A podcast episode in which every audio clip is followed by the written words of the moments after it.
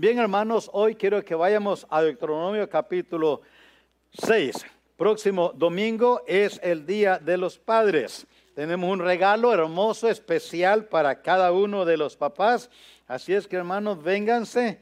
A, ustedes, papá, venga, va a recibir un, regalo especial.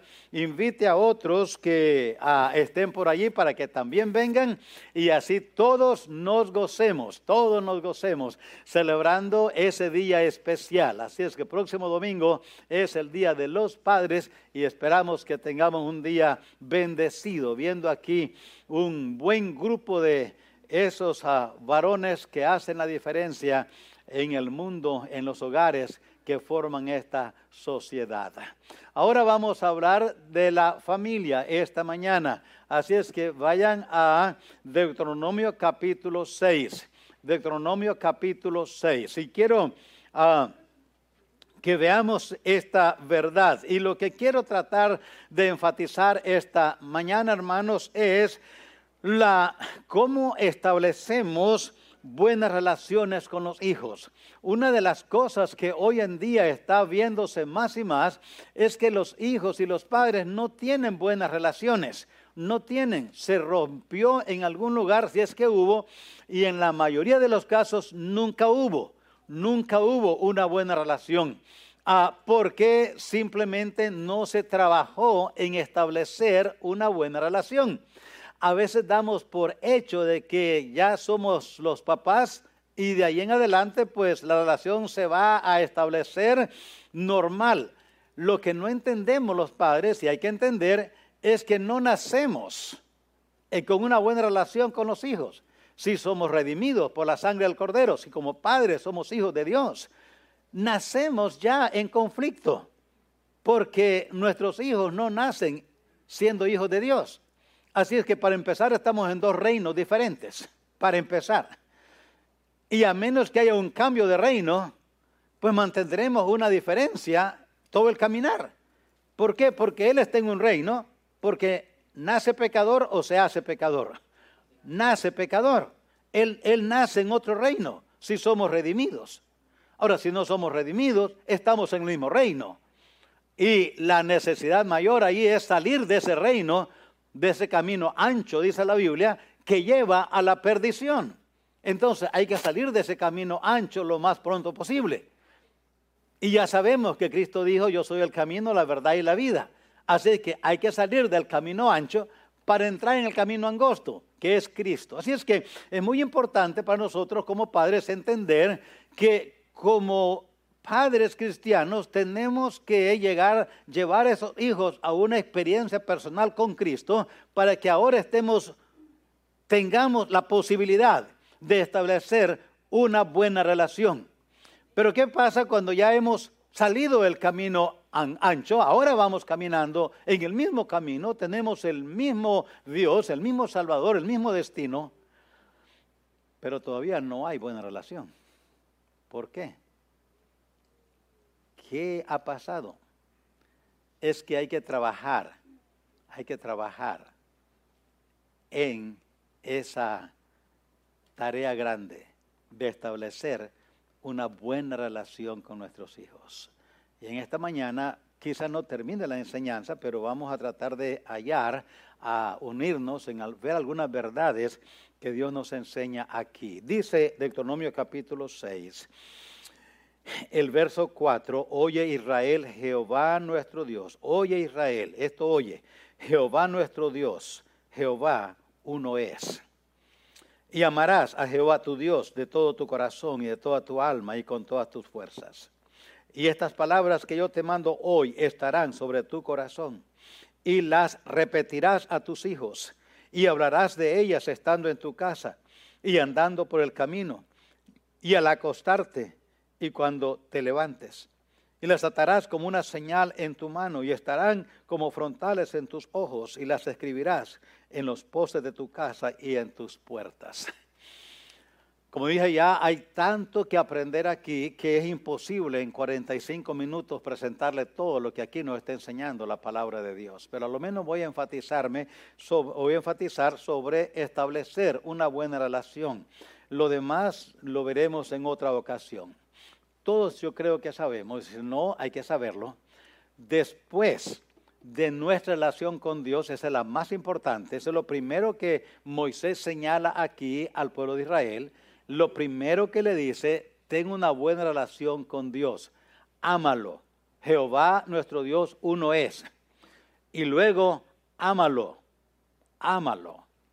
Lo primero que él enfatiza es la relación con Dios. Esa es la primera y más importante de todas las relaciones que como seres humanos tenemos.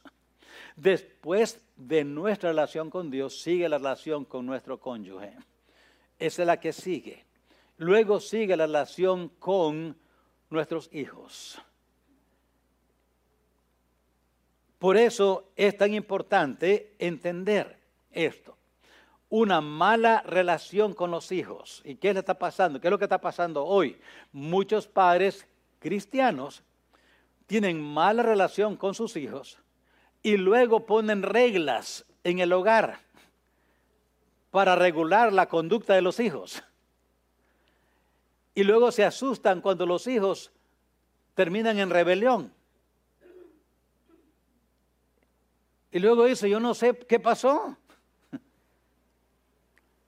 si yo, pues, le di casa, techo y comida, estudios, todo. Pero esa es una relación y es algo que hacemos con todos los seres humanos, aún los animales.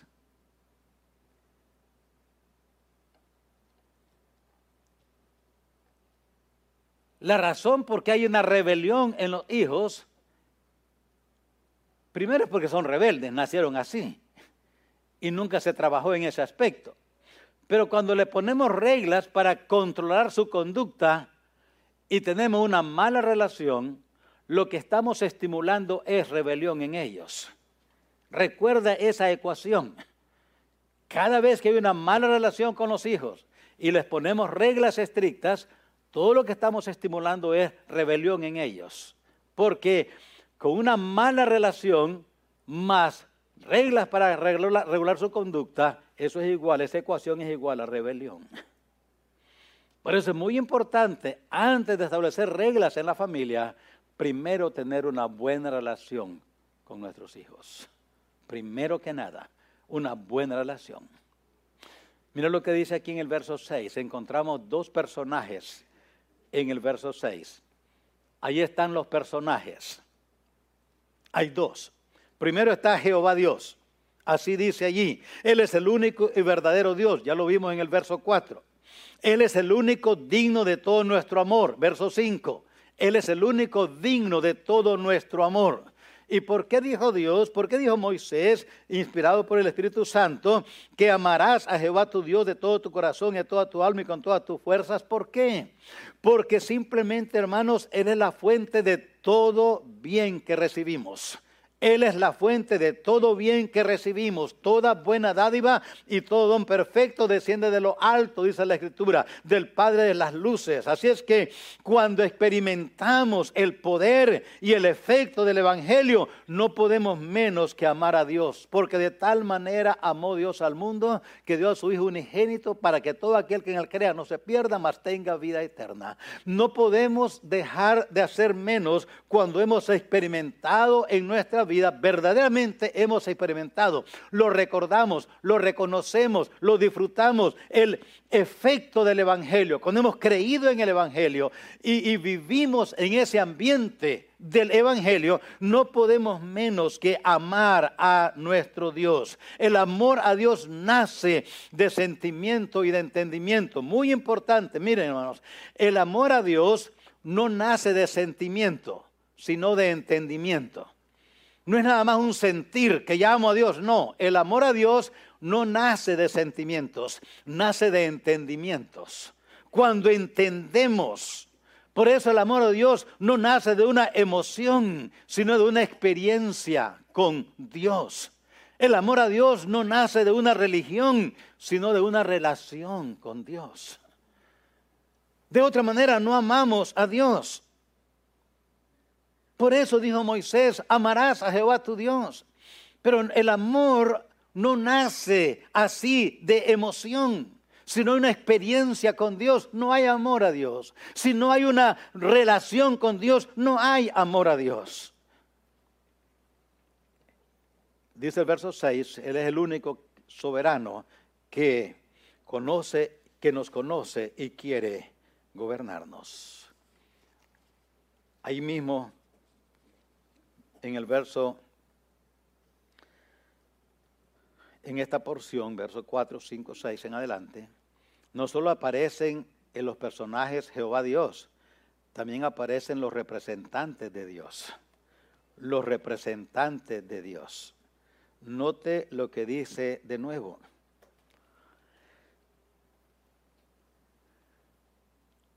Estas palabras que yo te mando hoy estarán en tu corazón los padres, los padres somos los representantes de Dios delante de nuestros hijos. Recuerde esto, los padres somos los representantes de Dios delante de nuestros hijos. Estas palabras que yo te mando hoy, ¿a quién? Esta, esta frase indica a alguien superior, yo te mando yo te estoy indicando esto, yo te estoy diciendo esto. Así es que te estoy delegando esto. Te estoy poniendo delante de tus hijos como un representante mío. Salmo 127, 3. Dice ahí claramente en el Salmo 127.3 que herencia de Jehová son los hijos. Ah, estamos claros que nuestros hijos no son nuestros. Nosotros decimos mis hijos, nuestros hijos. No, los hijos no son nuestros, son de Dios. Así dice la Escritura. Son herencia de Jehová. Así es que Él nos los da. Los hijos no son nuestros. Así dice la Escritura. ¿Para qué da Dios hijos? ¿Para qué da Dios hijos?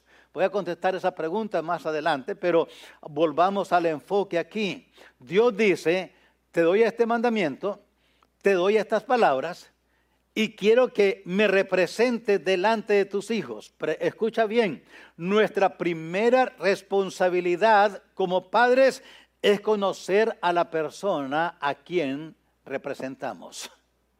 La primera responsabilidad que como padres tenemos es representar bien a la persona que representamos. ¿Cómo es Él? ¿Quién, ¿Qué es Él? ¿Cuáles son sus características? Eso es lo primero. ¿Cómo puedo representar a alguien que no conozco? ¿Cómo puedo hablar de alguien que no conozco? ¿Cómo puedo decir yo represento a este personaje del cual yo no sé mucho. Quiero que vaya pensando porque esto es lo que resulta, es lo que da resultado a donde estamos ahora como sociedad. Dios dice, tú eres mi representante. Estas cosas que yo te doy hoy, yo te mando esto. Nuestra primera responsabilidad como padre es conocer a esa persona a quien representamos. Nuestra segunda responsabilidad es conocer los preceptos de Él, la palabra de Él. ¿Qué expresan esas palabras? ¿Qué ideas nos transmiten? Porque dice Dios, lo que yo te mando hoy quiero, quiero que lo enseñes a tus hijos. Quiero que me representes delante de ellos. Así es que quiero que conozcas mis preceptos. Es muy importante, hermanos, entender esto. La ley de educación dice que no podemos enseñar lo que no sabemos. No podemos enseñar lo que no sabemos. No podemos representar a alguien a quien no conocemos. Nuestra representación, mira, escucha bien, nuestra buena representación de Él depende que también conozcamos a Él y que también conozcamos su palabra. De ahí depende que también lo representamos. Por eso nuestra tercera responsabilidad es dejarnos gobernar por la persona y por los preceptos de la persona a quien representamos. es mi deber conocer a la persona a quien represento delante de mis hijos. Es mi deber conocer la palabra que a quien represento me ha dado para enseñarla a mis hijos. Y es mi deber como padres, como padres y como padre dejarme gobernar por la persona y por la palabra que represento. De otra manera, estaremos trayendo más juicio. Por eso note lo que dice allí mismo. Sus preceptos deben controlar nuestras acciones. Note lo que dice el verso. Estas palabras que yo te mando hoy estarán, el verso 6, sobre tu corazón. Sobre tu corazón. Note qué diferencia. No dijo, estas cosas que yo te mando hoy estarán en tu corazón. Dijo, sobre tu corazón. Dice él, quiero que mis palabras controlen tus acciones. Porque las emociones nos llevan a pensar que todos los niños, especialmente los nuestros, son buenos. Son buenos. La palabra dice, no hay ni uno bueno. Emocionalmente nosotros vemos a nuestros hijos y decimos que no solamente son chulos, sino que son buenos. Y dice Dios, desde la planta del pie hasta la cabeza no hay en él cosas sanas, sino hinchazón, herida y podrida llaga. Eso dice Dios. Pero nuestras emociones nos dicen que los hijos son chulos, tan buenos, eh, son muy buenos. Y oímos así entonces expresiones como, mi hijo es muy bueno. Pero, pero, pero asaltó, mató a alguien. Sí, sí, pero es muy bueno. Pero ¿cómo va a ser bueno? Nuestras emociones son así. Pero dice Dios, no, quiero que entiendas que sea mi palabra lo que controle tu corazón para que de esa manera puedas actuar correctamente y visualizar correctamente lo que tienes en tus manos. ¿Por qué él es mentiroso? Porque es pecador. ¿Por qué pelea? Es pecador. ¿Por qué desobedece? Es pecador. ¿Por qué miente? Es pecador. ¿Por qué roba? Es pecador. ¿Y qué hace el pecador? peca. Pero nuestras emociones, por eso dice Dios, quiero que mis mandamientos controlen tus acciones. La palabra nos dice que nació dispuesto a obedecer al diablo. ¿Oyó eso? Dice Dios que nuestros hijos nacen con la disposición de obedecer al diablo y con la indisposición de obedecer a Dios. Así nacen. Hay que tener claro esto. Por eso hay que, tenemos que recordar, como miramos el miércoles, lo, la pesadumbre. Recordemos cuánta pesadumbre y cuánta amargura representan los hijos necios para los padres. Eso dice Proverbios 17, 25. Cuando nosotros como padres no entendemos esto, por eso el Señor, es importante que entiendan esto, que estas palabras que yo te doy hoy, quiero que estén sobre tu corazón. Quiero que sean así algo que para que no, no te domine la emoción, porque con tus hijos vas a tener mucha emoción.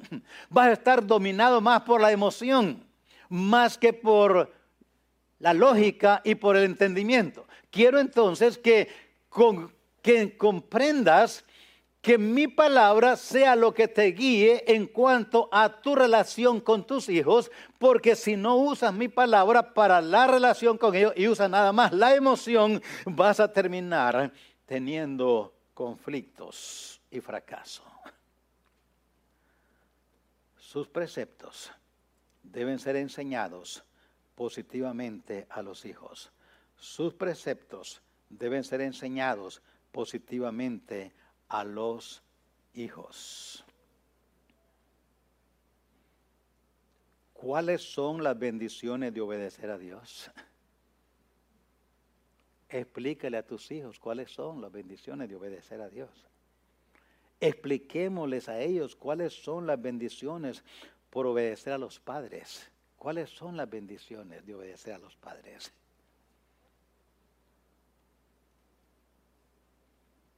¿Cuáles son las bendiciones de ser honestos? Servir, estudiar. ¿Sabe por qué nos enojamos con nuestros hijos cuando hacen algo malo? Porque nosotros hemos tomado el lugar a Dios, de Dios y sentimos que ellos deben de respondernos a nosotros primeramente. ¿Y saben a quién deben de responder nuestros hijos primeramente? A Dios. Pero yo tengo que enseñarles eso porque si les enseño que ellos deben de estar más pendientes de lo que yo digo, de lo que yo pienso, soy mal, totalmente mal. ¿Sabe qué hice en ese momento? Me puse en lugar de Dios. Y ahora ya no es Dios tratando con los hijos, sino que soy yo reaccionando a ellos. La razón por qué nos enojamos con los hijos muchas veces y traemos fricción con ellos es por nuestro orgullo. Porque en vez de humillarnos delante de Dios para decirle, Señor, yo no sé, yo no sé. ¿Qué le decimos a los hijos? Yo sí sé. Ese es orgullo, vanagloria. En vez de humillarnos y decirle Señor, delante de nuestros hijos, Señor, yo no sé. Yo quiero ayudar a mi hijo, yo quiero ayudar a mi hija. Yo no sé cómo ayudarle, pero ayúdame a ayudarle.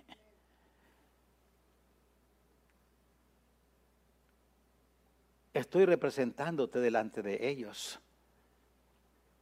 Pero en vez de eso, nos enojamos y rompemos relaciones con ellos y le gritamos y los empujamos y hasta los dañamos. Y ahora los alteramos emocionalmente, como hizo David a Absalón, y en vez de reconocer, yo no sé, yo soy imperfecto o imperfecta, hago errores yo no sé, Señor, pero ayúdame, ayúdame. ¿Cómo te represento bien delante de mis hijos? ¿Cómo te represento bien delante de mis hijas? Enseñemos los preceptos enseñándolos positivamente. ¿Cuál es el beneficio? Enseñemos a nuestros hijos cuál es el beneficio de no unirse a un yugo desigual.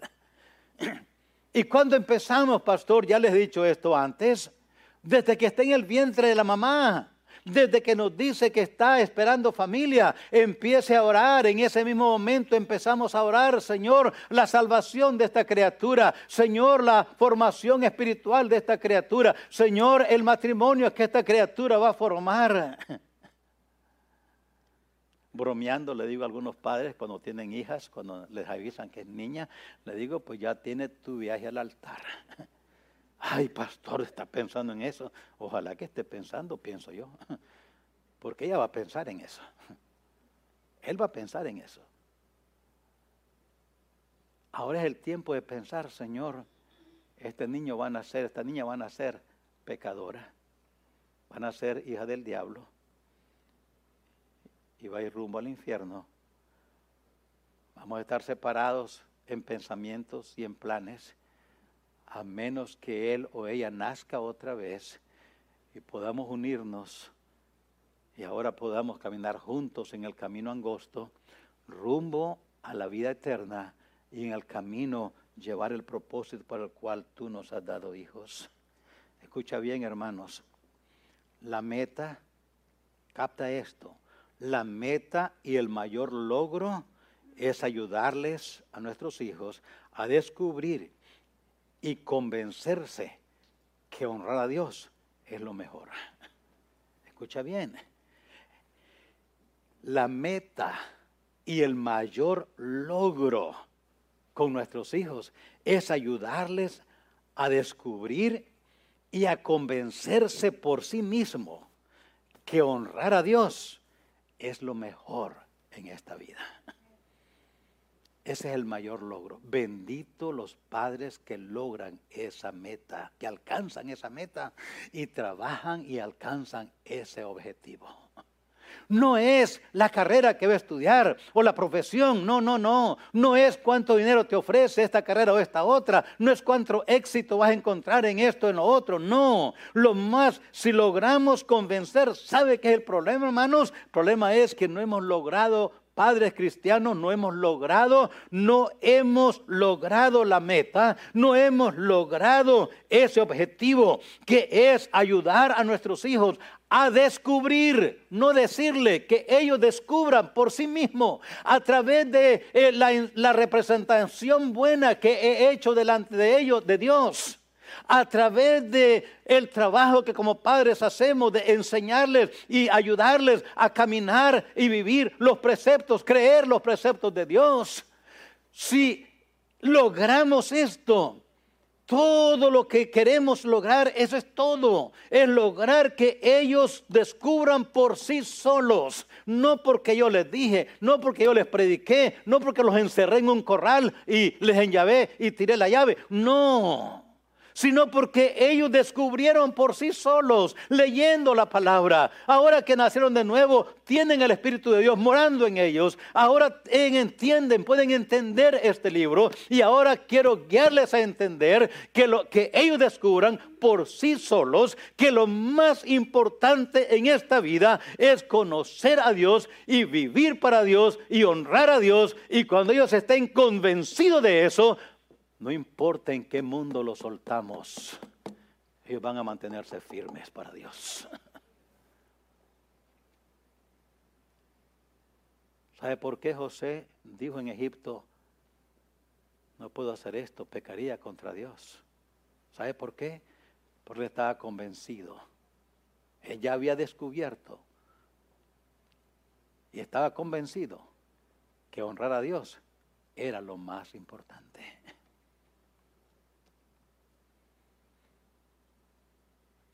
Lo mismo con Daniel, sus amigos y todos aquellos piadosos que la Biblia no menciona, pero que están allí, en Babilonia, con Daniel y los demás. Escucha bien, hermanos. Los preceptos de Dios deben ser relacionados con los planes de Dios para los hijos. Los preceptos de Dios deben ser relacionados con los planes de Dios para los hijos. ¿Para qué nos da Dios hijos? ¿Para qué? Para que nos veamos, para que sean objeto de orgullo nuestro y decir, ese es mi hijo, ese es mi hija. No. Para que nos realicemos a través de ellos, para que lo que no pude alcanzar lo alcance a través de mi hijo o mi hija. No, para eso no. ¿Nos da Dios hijos para que tengamos quien nos cuide cuando seamos viejitos y nos limpie las babas? No, para eso no tampoco. Entonces, ¿para qué nos da Dios hijos? Dios da hijos para que los formemos de tal manera que sirvan y sean un medio de traer gloria al nombre de Dios. Dios tiene planes específicos para cada uno de sus hijos.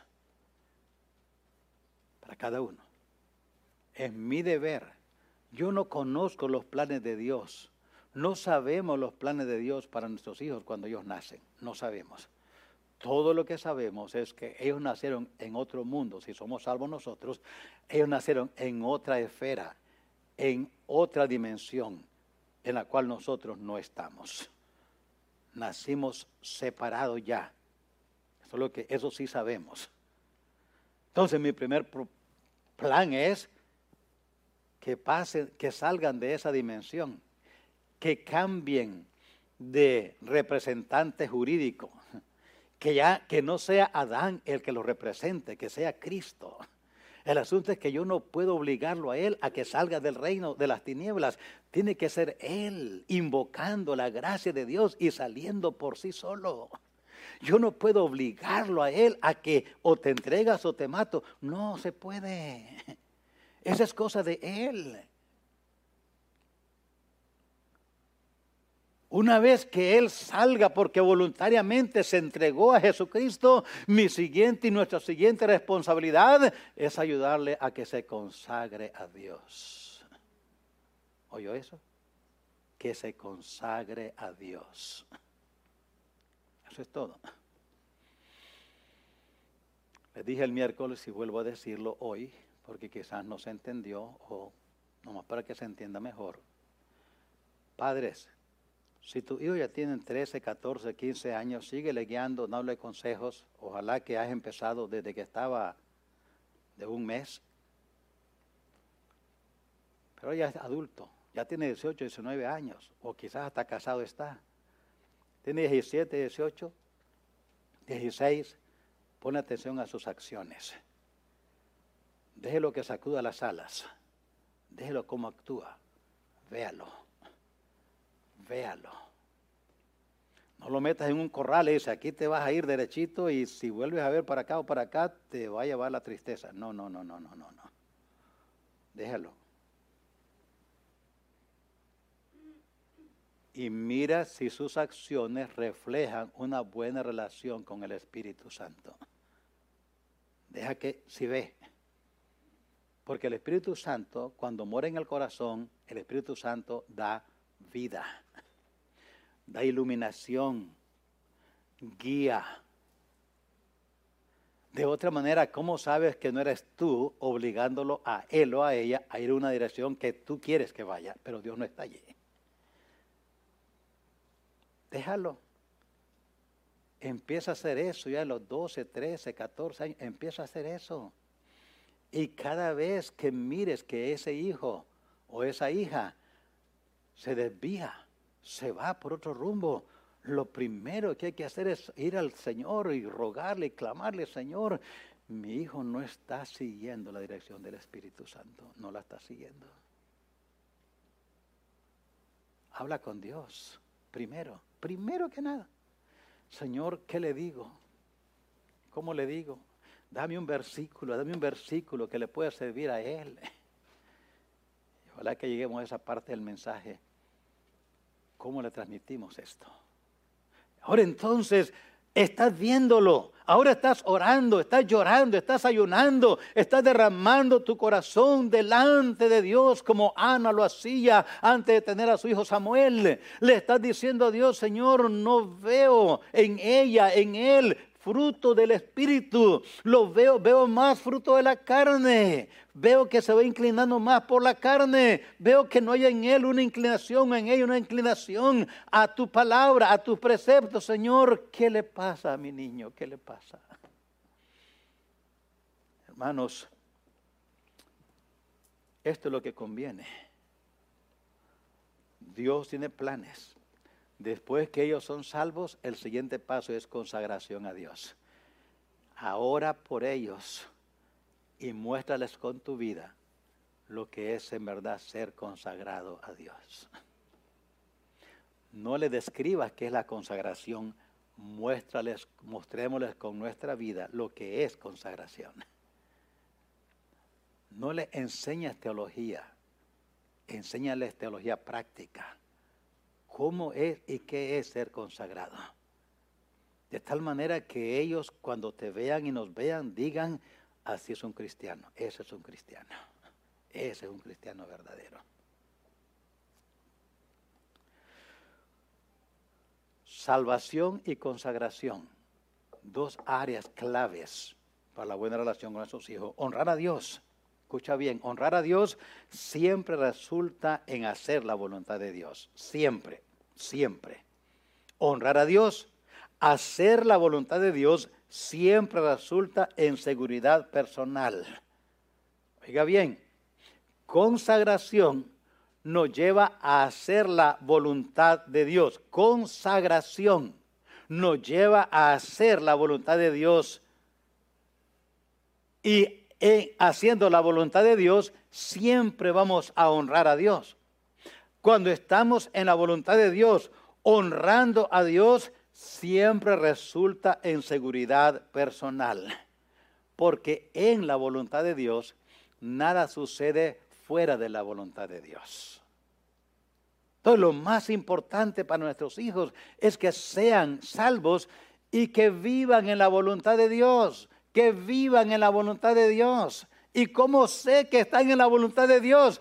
Ahí está entonces, si hemos empezado desde que tenían un mes o antes, a hablar con ellos, a hablar con Dios, a reunirnos en esa, a vivir en esa vida de constante. Voy a indicarle esto en el, en el siguiente párrafo, en el siguiente punto. Hermanos, va a ver entonces, esto va a resultar natural en ellos, siendo salvos, que los hijos sean salvos e instrumentos para traer gloria a Dios, es el objetivo más alto para vivir y alcanzar. Escucha bien, que nuestros hijos sean salvos y vivan para honrar a Dios es el objetivo más alto que hay para alcanzar en la vida. Es el propósito sublime para el cual Dios nos hizo. Dios hizo todo para gloria de Dios. Todo, todo lo que respira, alabe a Jehová. El deseo de Dios es que para eso nos salva. ¿Sabe para qué hizo Adán y Eva y lo puso en el huerto del Edén? Para honra a Dios, para gloria de Dios. ¿Sabe para qué nos ha salvado?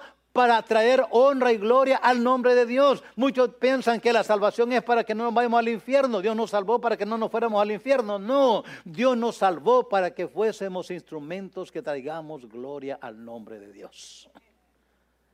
Para eso nos salvó Dios. El no ir al infierno es un, es un resultado de pero no es el objetivo principal. La salvación no es egocéntrica, no es, no gira alrededor del hombre, gira alrededor de la gloria de Dios. La salvación no gira alrededor del hombre, gira alrededor de la gloria de Dios. Pero, ¿por qué este proceso de establecer buenas relaciones con los hijos no se cumplen con muchos padres. ¿Por qué este proceso? Estoy hablando del proceso de establecer buenas relaciones con los hijos. ¿Por qué no se cumplen en muchos padres, aún cristianos y especialmente cristianos? Les dije, recuerden a quién representamos. ¿Sabe por qué no se logra muchas veces esto? Porque los padres no conocen la persona de Dios. Por eso en esta mañana cualquiera que me escuche aquí presente o a través o virtualmente, lo más urgente para usted, querido padre, querida mamá, es que usted sea una persona redimida por la sangre de Cristo es que usted sea salvo, sea salva. Sus hijos necesitan ver a un papá, una mamá que conoce al Dios que representa. No, la razón por qué no se establece este proceso de buenas relaciones con los hijos es porque muchos padres no conocen la persona de Dios. No son salvos algunos. Y otros que son salvos es porque no conocen el carácter de Dios, los atributos de amor de Dios. La, no le presentan a sus hijos una imagen correcta de Dios. No le presentan a los hijos una imagen correcta de Dios. No conocen la palabra de Dios. La palabra de Dios para muchos padres y los hijos así lo perciben, es un libro lleno de leyes que torturan en vez de dar libertad. Y cuando presentamos a los hijos equivocadamente la persona que representamos y la palabra y los preceptos que Él nos dio para presentarle a nuestros hijos, nuestros hijos van a reaccionar negativos a esa persona y a esos preceptos. ¿Por qué? Porque la persona que les presenta, a quien representamos lo concebimos como un monstruo, como un señor que anda con un chicote nomás esperando quién mira mal para darle un chicotazo. Eso no está en la Biblia. Porque presentamos la palabra de Dios como un libro que está lleno de leyes, que cumplirlas es imposible. Entonces, ese es el Dios que me representa, que me presenta papá y mamá, y ese es el libro que me presenta, No quiero nada ni con esa persona ni con esos preceptos. Nada. Y muchos hijos cristianos rechazan el Dios que les hemos presentado porque no le hemos presentado al Dios verdadero, sino nosotros nos hemos puesto en lugar de Dios y en vez de que ellos crezcan honrando a Dios, sienten la presión que tienen que honrar a su papá. Y no es nada malo eso, está en la palabra. Pero primero es que ellos aprendan a honrar a Dios. No por obligación, sino porque ellos desean. No porque los amenazamos, sino porque ellos desarrollaron un amor a Dios, porque se dieron cuenta qué bueno es Dios. Se dieron cuenta qué bendición trae conocer este libro. Y ahora ellos quieren y aman a ese ser que les ha traído la bendición de tener un padre y una madre amoroso, de tener padres que les aman, que los aprecian, que les ayudan y que cuando fallan, en vez de condenarlos, los levantan y oran con ellos, lloran con ellos, ruegan con ellos y les ayudan a entender. Como dijo el Señor, ¿cuántas veces debo de perdonar a mi hermano? Hasta siete veces. ¿Qué le dijo la respuesta divina? Hasta setenta veces. ¿Sabe por qué el hijo pródigo cree que era, era la primera vez que el hijo pródigo fallaba a su papá? Yo creo que no. Yo creo que no. Ya le había fallado otras veces. Y fue el cariño, el amor, la, ternura, el ejemplo que le hizo volver en sí cuando estaba ya en el chiquero con los marranos, en el cerco con los marranos, le hizo recordar a su papá cuántos jornaleros en la casa de mi padre tienen abundancia de pan y yo aquí perezco de hambre. Me levantaré e iré a mi padre. ¿Sabe por qué volvió? Porque reconocía y recordaba a un padre que le amó, que le comprendió, que le aconsejó, que fue con él una milla, dos millas, tres millas, y sabía perfectamente que su papá iba a estarlo esperando cuando él regresara al hogar. Y así nos dice la palabra, que cuando aún lo vio de lejos fue movido a misericordia.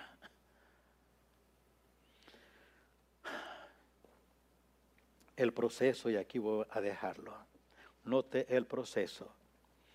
Y estas palabras que yo te mando hoy estarán sobre tu corazón, verso 7, y las repetirás a tus hijos y hablarás de ellas. El proceso, las repetirás, hablarás de ellas. ¿Qué cosa se llama esto? Comunicación. La comunicación según la capacidad de los hijos. La comunicación según la capacidad de los hijos.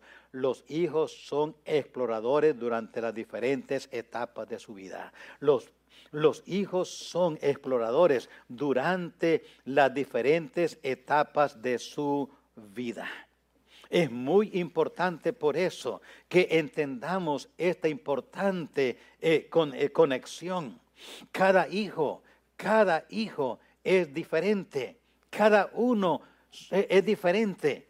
Ustedes lo saben perfectamente bien. Cada hijo trae su propia personalidad y responde a diferentes métodos de comunicación. Cada uno es diferente. Por eso el Señor dice, Proverbio 22.6, instruye al niño en su camino, en su camino. Tiene su propia personalidad, tiene su propia manera de ser. Y esto lo vemos en la escritura constantemente. Cada uno de los hijos, aún vemos en la escritura eso. No tengo tiempo ahora para explicárselos, pero vemos eso entre los hermanos que conocemos. Adán, eh, eh, Abel y Caín, diferentes. Esaú, Jacob, diferentes. Y oiga bien, esto es lo que quiero enfatizar. Los padres tenemos que descubrir cuál método de comunicación usar para cada uno de ellos. Los padres tenemos que descubrir cuál método de comunicación vamos a usar para conectarnos con ellos. No todos los hijos son iguales. No podemos tratarlo a todos por igual. No, son diferentes. Lo que uno responde, el otro no responde. Lo que uno le gusta, al otro no le gusta. Las palabras que le agradan a, a B no le cae bien a C. Entonces tengamos la precaución, la sabiduría, la guía divina para saber cómo conectarnos con ellos. De qué manera los padres tenemos que descubrir cuál método de comunicación hay que comunicarse. Y por eso le digo allí la conexión con el mundo de los hijos. La conexión la conexión. Cada etapa tiene sus áreas de explorar y descubrir. Cada etapa tiene sus diferentes, cada área tiene sus etapas, voy a decir. Cada área, cada una tiene su etapa. Por ejemplo, ¿a qué edad más o menos un niño descubre que tiene mano y dedos? ¿A qué edad? Padres, mamá, no requiere tres meses, dos meses, tres meses, descubre por primera vez en su larga vida de un año y meses que tiene mano, que tiene dedos. Él no sabía que tenía dedos, lo apenas lo descubrió. Se dio cuenta que tenía dos manos, tenía dedos aquí y dedos aquí. Él no sabía eso. Al rato se da cuenta que tiene pies, no sabía que tenía. Y que los dedos tienen, y que los pies tienen dedos. Él no sabía eso, está descubriéndolo. No sabía que tenía cabeza y que tenía pelo en la cabeza. De repente agarrándose se dio cuenta, oh, aquí hay algo. Oh, aquí hay algo. Él no sabe cómo se llama. Hay que decirle que se llama pelo, pero él no sabe. Él apenas está descubriendo. No sabía que tenía oreja. De repente, así jalándose el pelo, se agarró la oreja y dice, ah, ya tengo, ¿y esto? Y lo triste no se la puede ver. Eh, cada etapa está descubriendo algo, está descubriendo algo, está explorando, está descubriendo. Descubre todas estas cosas. Luego se da cuenta que esa señora que está allí, que la da de comer, es mamá. Ella no, él no sabía que era su mamá. Luego se da cuenta que este otro señor aquí es su papá. Y al rato se va a dar cuenta que a estos son los abuelos. Él no sabía que eran esos abuelos. Y luego se da cuenta que son sus abuelos paternos y estos maternos. Y ahora dice, no entiendo, tengo cuatro abuelos. Y al fin va descubriendo que estos son sus hermanitos, estos son sus hermanitas, estos son sus tíos, estos son sus tías. Todo es un mundo de descubrir. Todo es un proceso de descubrir. De repente descubre que se puede dar vuelta en la cama. Él pensaba solo arriba. ¿Y ahora qué voy a hacer? De repente se mueve y se, y se dijo, ah, mira, ya me puedo dar vuelta. ¡Wow! Lo logré. Y ya que se da vuelta, ahora empieza a moverse y se, se da cuenta que se puede poner en cuatro pies. Ya se, ya se balancea ahí y lucha y lucha, ustedes saben. Y luego se da cuenta que como que puede moverse y empieza a gatear. Para él es una conquista que se dio vuelta y sigue conquistando. Ahora va a caminar, va a rodillas, va de rodillas, pero ahí va. Y si no puede ponerse de rodillas, se arrastra, pero va caminando. Está descubriendo, está descubriendo. De repente se da cuenta que puede gatear. Luego descubre que se puede poner de pie. No sabía eso, pero ahora ya se descubrió que puede ponerse de pie. Y luego empieza a mover un pie y luego no le, no le sabe acordar hasta que al fin logra dar pasitos y está descubriendo. De repente sabe que puede caminar, que puede correr, que puede gritar. Ustedes han visto los niños cómo gritan. Descubrieron que pueden gritar, no sabían. Luego descubren que pueden hablar, que pueden reír.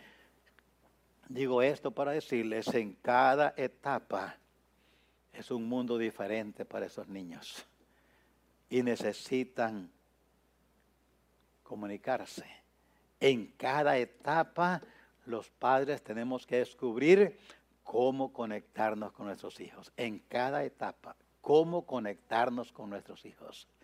Cómo conectarnos. En cada etapa de su vida los hijos deben de conectar, ver, recordar a sus padres con ellos. Por eso es vital que los padres estén juntos. los sociólogos están diciendo que hace más daño el divorcio que la muerte de uno de los padres de los hijos. Por eso es que Dios no contempla tal cosa en su plan de la familia. Porque para los hijos es importante continuar en cada etapa de su formación en la vida, recordar, recordar, recordar. Yo no sé hasta dónde usted regresa en su pasado, pero normalmente los años más felices de nuestra vida no los recordamos. Nada más era comer y dormir. Y no había ninguna preocupación. Pero normalmente ya esos primeros cuatro años, yo no sé hasta dónde llega usted regresando para atrás. dice, uy, bueno, ya se me olvidó todos los primeros 20 años, recuerdo nada más de 30 para acá. Yo no, ya trabaja en la mente, tome alguna vitamina. Pero normalmente no recordamos los 3, 4, 5 años de nuestra vida. Difícilmente recordamos hasta allá atrás. Pero saben, es muy importante que nuestros hijos nos recuerden en cada etapa de su vida, en cada etapa de su vida, de su niñez, de su adolescencia, de su juventud. Que el resto de nuestra vida, cuando los hijos se levantan para ir a la escuela, que nos recuerden, ahí estábamos los dos. Cuando llegan de la escuela, ahí estábamos los dos. Cuando celebraban algo, ahí estábamos los dos. Cuando se cayeron, ahí estuvimos los dos. Cuando celebraban porque estaban jugando algún deporte, ahí estábamos los dos. Cuando estaban en su adolescencia y hacían un punto en la canasta porque jugaban basquetbol, ¿sabe qué hacen la mayoría de los hijos? Vuelven así para allá. ¿Sabe qué andan buscando? ¿Dónde está papá? ¿Dónde está mamá? ¿Dónde están? ¿Dónde están?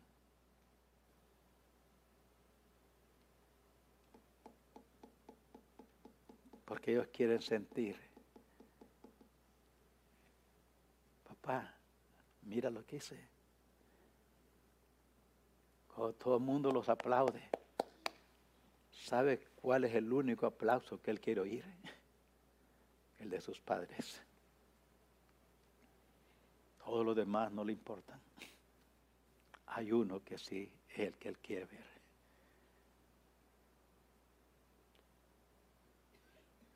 Oí de un joven que había estudiado violín. Llegó el momento cuando al fin iba a hacer su gran presentación. Estaba el centro lleno totalmente.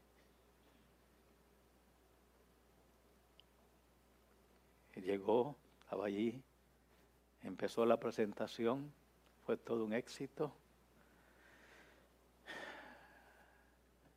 Y habían aplausos por todos lados.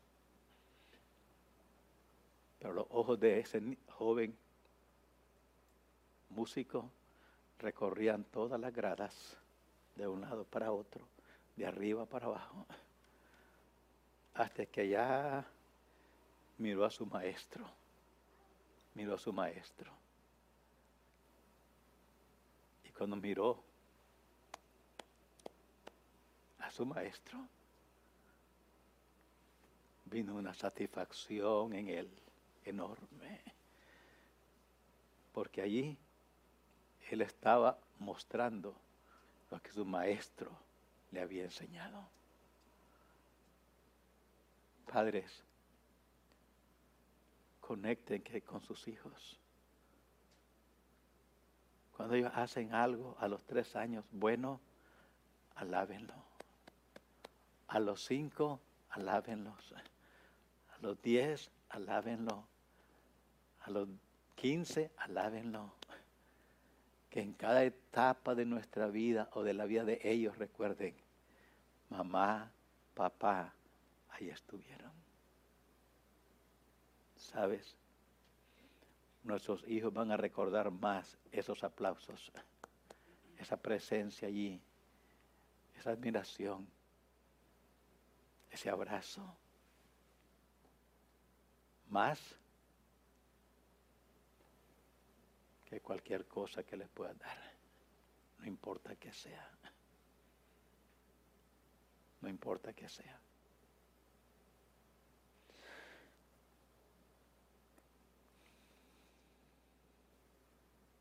Es muy importante que en cada una de esas etapas de la vida de nuestros hijos, ellos recuerden que la persona de Dios, que la palabra de Dios siempre tuvo un lugar prominente y un papel determinante en el trato de sus padres. Sus padres conocían a Dios, conocían la palabra de Dios. En cada etapa, padres, estoy hablando a usted especialmente que son hijos de Dios. Que nuestros hijos tengan allí en su galería de fotos que guardan en su memoria fotos de sus padres leyendo la palabra, orando, clamando, buscando la gracia de Dios, poniendo su brazo sobre ellos, sobre ellas, diciendo, Señor, ayuda a mi hijo, ayúdale a mi hija, sé con ella en esta situación, sé con él en esto, sé con mi niña, esta niña que hoy va a examen, está en kinder, Señor, ayúdale a hacer el labor redonda, que no le salga cuadrada. Ayúdale, Señor, para que ella pueda entender que uno más uno son dos.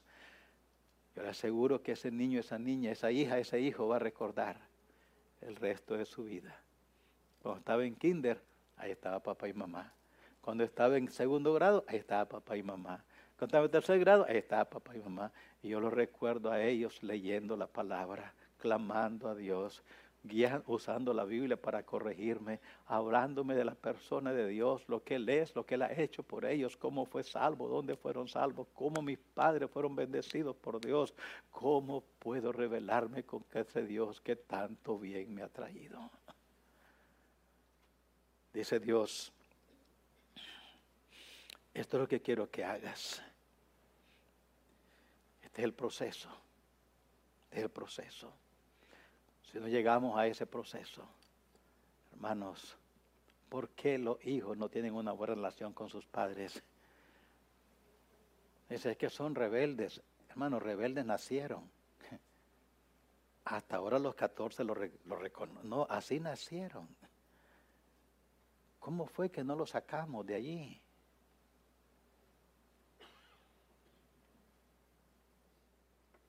Recuerden somos representantes de Dios delante de nuestros hijos. Estas cosas que yo te mando hoy deben, de estar en ti. Yo te las mando. Represéntate, represéntame bien. Cada día debemos, si tiene hijos pequeños, cada día debe levantarse y decir, Señor, estoy representando bien, Señor. Te representé bien ayer. Señor, ya me voy a dormir. Nomás ayúdame a evaluar todo lo que hice hoy con relación a ti y a mis hijos. Te representé bien. Me hizo falta algo hoy que no hice con mis hijos. Y no te vayas a dormir en paz, a menos que estés seguro que estamos representando a nuestro Dios bien delante de nuestros hijos. Bien razón por qué los padres cristianos pierden a sus hijos es porque nunca establecieron una buena relación con ellos. Y si ahora, pastor, ¿qué hago?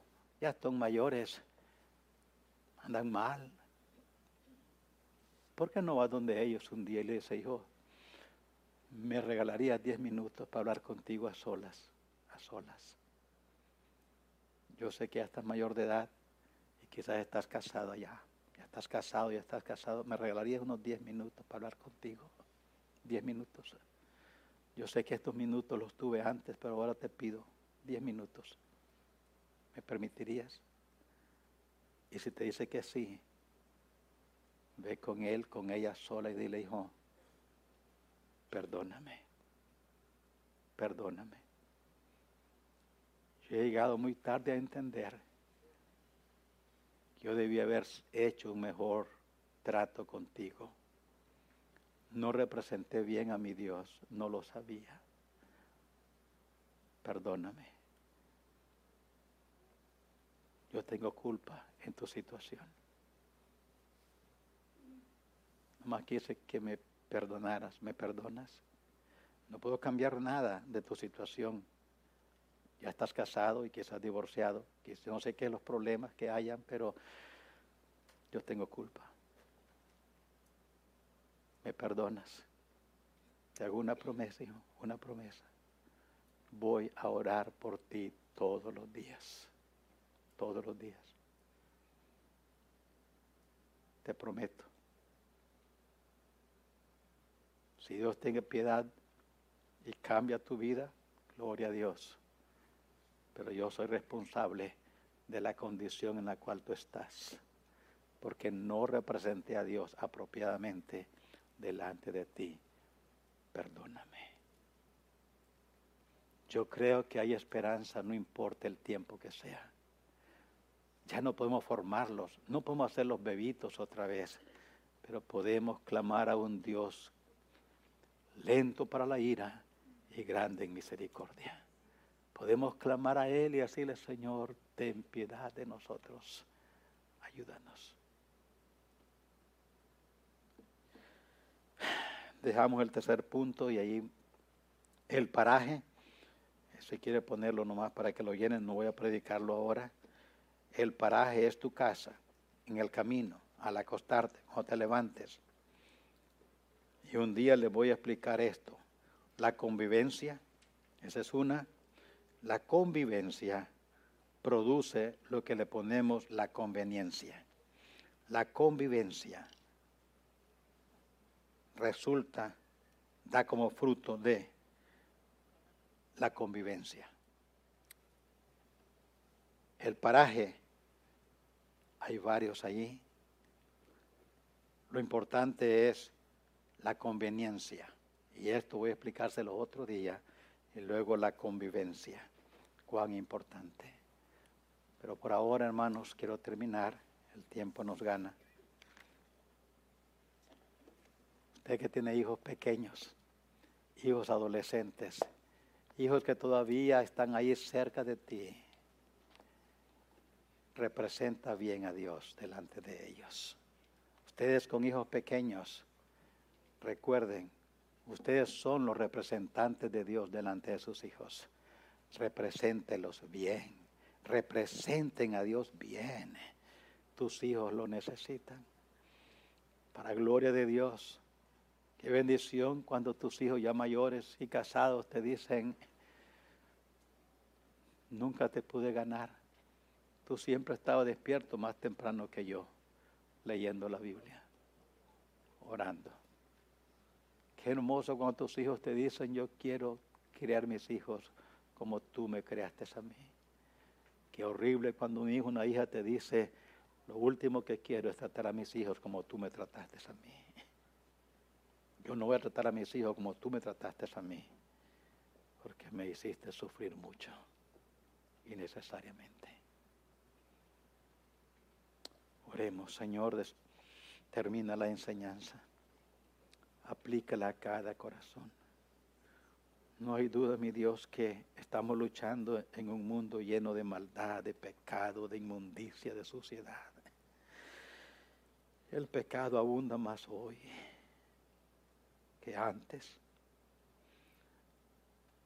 Nuestros hijos, Señor, pequeñitos, están creciendo en un mundo que todo está en contra de ellos han nacido en el camino ancho que termina en la condenación. Te ruego que nos ayudes, que seas con los padres, con hijos pequeños, para que trabajen fuertemente en ese esfuerzo enorme, divino, sacarlos del camino ancho, traerlos al camino angosto, ayudarles a nacer otra vez. Padre, ayúdanos para enseñar a nuestros hijos cómo vivir consagrados a Dios, cómo vivir consagrados a Dios. Tú conoces, Señor, las necesidades. Sabes cómo estamos delante de ti. Tú sabes cómo nos perciben nuestros hijos. Tú sabes cómo sienten. Tú sabes cómo los estamos formando. Te ruego en esta mañana que cada padre y madre aquí presente y también virtualmente evaluemos nuestro desempeño a la luz de tu conocimiento, poder y gracia. Y nos ayudes a corregir aquello que no estamos haciendo bien. Y nos ayudes a ser firmes en aquellos y constantes en aquello que con tu gracia vamos adelante. Ayúdanos. Te pido por cualquier papá o mamá que en esta mañana esté aquí presencialmente o virtualmente, que nunca se ha entregado a ti, nunca se ha entregado. Y por lo tanto no puede representarte bien delante de sus hijos. Ayúdale a ver a esa mamá, a ese papá, ayúdales a ver en este momento que no solamente es por sus hijos, pero por sus almas. Necesitan personalmente nacer otra vez. Necesitan conocerte como su Salvador personal. Te pido, Señor, por esa persona, quien sea, para que venga al conocimiento tuyo. De parte suya voy a dar esta invitación y pido tu gracia sobre tal persona. Mientras oramos, ¿cuántos en esta mañana? ¿Hay alguna persona que dice, pastor, ore por mí? Yo no soy salvo, yo no me he entregado a Cristo. Pero en esta mañana quiero entregarme de todo corazón. Ore por mí. Yo soy papá, yo soy mamá. Yo no soy papá, no soy mamá. Soy joven, no me he casado todavía. Pero quiero entregarme a Cristo de corazón. No soy salvo, no soy salva. Y esta mañana me entrego a Cristo. Quiero orar por ti, querido oyente. ¿Está por ahí algún lugar? ¿Quiere que ore por usted? ¿Está haciendo esa decisión? ¿Me permite ver tu mano para orar por ti? ¿Hay alguna persona con esa decisión en su corazón? ¿Me permite ver tu mano para orar por ti? Bien, Dios conoce el corazón. Termina Dios la enseñanza. Ayúdanos a cada papá y mamá que ya te conocemos a ser diligentes, fieles, útiles, dóciles a tu voz. Ahora te pido, nos despidas con tu paz y nos lleves con bien. Nos traigas esta noche de nuevo a tu casa para hacer lo que a ti te agrada. Te lo ruego y doy gracias en Cristo Jesús. Amén. Amén.